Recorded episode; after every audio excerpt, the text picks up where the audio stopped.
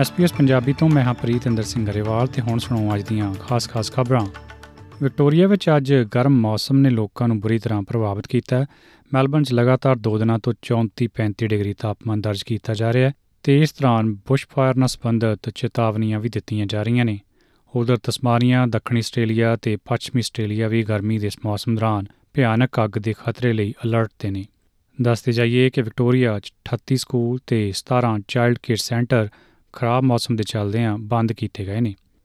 Federal ਸਰਕਾਰ ਦਾ ਆਖਣਾ ਹੈ ਕਿ ਉਹਨਾਂ ਦਾ ਟੀਚਾ ਆਦਿਵਾਸੀ ਭਾਈਚਾਰੇ ਵਿਚਲੇ ਗੈਪ ਨੂੰ ਪੂਰਾ ਕਰਨ ਦਾ ਹੈ। ਇਹਨਾਂ ਟੀਚਿਆਂ ਨੂੰ ਪੂਰਾ ਕਰਨ ਦੇ ਹਿੱਸੇ ਵਜੋਂ ਅਗਲੇ 3 ਸਾਲਾਂ 'ਚ ਦੂਰ ਦਰਾਡੇ ਖੇਤਰਾਂ 'ਚ 3000 ਨੌਕਰੀਆਂ ਦੀ ਪੇਸ਼ਕਸ਼ ਵੀ ਸ਼ਾਮਲ ਹੈ।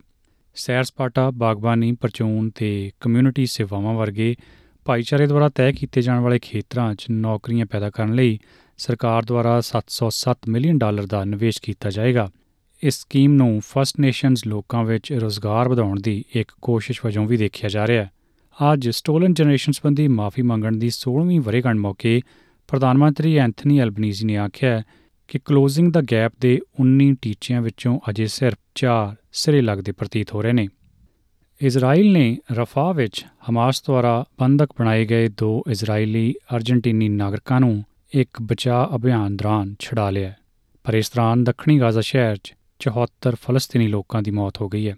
ਦੱਸਣਯੋਗ ਹੈ ਕਿ ਸ਼ਹਿਰ ਦੇ ਇਸ ਹਿੱਸੇ ਵਿੱਚ ਤਕਰੀਬਨ 1.4 ਮਿਲੀਅਨ ਲੋਕਾਂ ਨੇ ਬੰਬਾਰੀ ਤੋਂ ਬਚਣ ਲਈ ਸ਼ਰਨ ਲਈ ਹੋਈ ਸੀ। ਕਤਰ ਨੇ ਕਰੀਬ 3.5 ਮਹੀਨੇ ਪਹਿਲਾਂ ਜਸੂਸੀ ਦੇ ਮਾਮਲੇ 'ਚ ਭਾਰਤੀ ਜਲ ਸੈਨਾ ਦੇ 8 ਸਾਬਕਾ ਕਰਮਚਾਰੀਆਂ ਨੂੰ ਮੌਤ ਦੀ ਸਜ਼ਾ ਸੁਣਾਏ ਜਾਣ ਤੋਂ ਬਾਅਦ ਉਹਨਾਂ ਨੂੰ ਰਿਹਾ ਕਰ ਦਿੱਤਾ ਹੈ।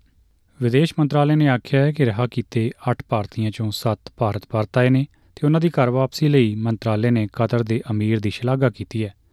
ਕਤਰ ਤੋਂ ਪਰਤਣ ਵਾਲੇ ਜਲ ਸੈਨਾ ਦੇ ਇੱਕ ਸਾਬਕਾ ਮੁਲਾਜ਼ਮ ਨੇ ਦੱਸਿਆ ਕਿ ਉਹ ਬਹੁਤ ਖੁਸ਼ ਨੇ ਕਿ ਉਹ ਸੁਰੱਖਿਅਤ ਢੰਗ ਨਾਲ ਭਾਰਤ ਵਾਪਸ ਆ ਗਏ ਨੇ।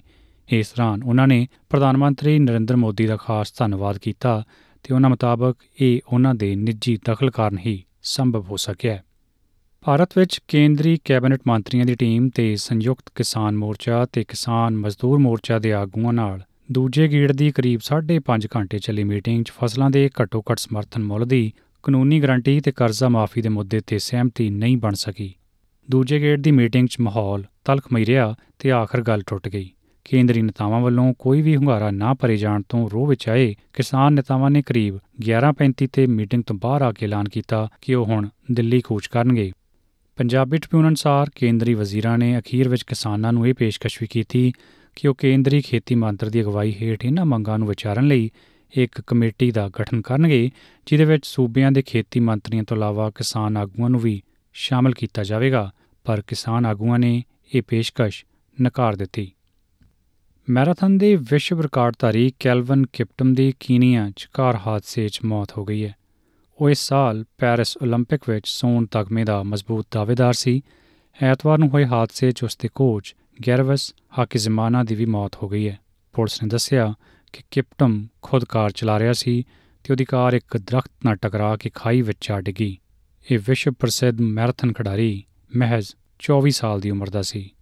ਇਹ ਸੀ ਅੱਜ ਦੀਆਂ ਖਾਸ-ਖਾਸ ਖਬਰਾਂ ਐਸਪੀਐਸ ਪੰਜਾਬੀ ਲਈ। ਮੈਂ ਹਾਂ ਪ੍ਰੀਤ ਅੰਦਰ ਸਿੰਘ ਗਰੇਵਾਲ।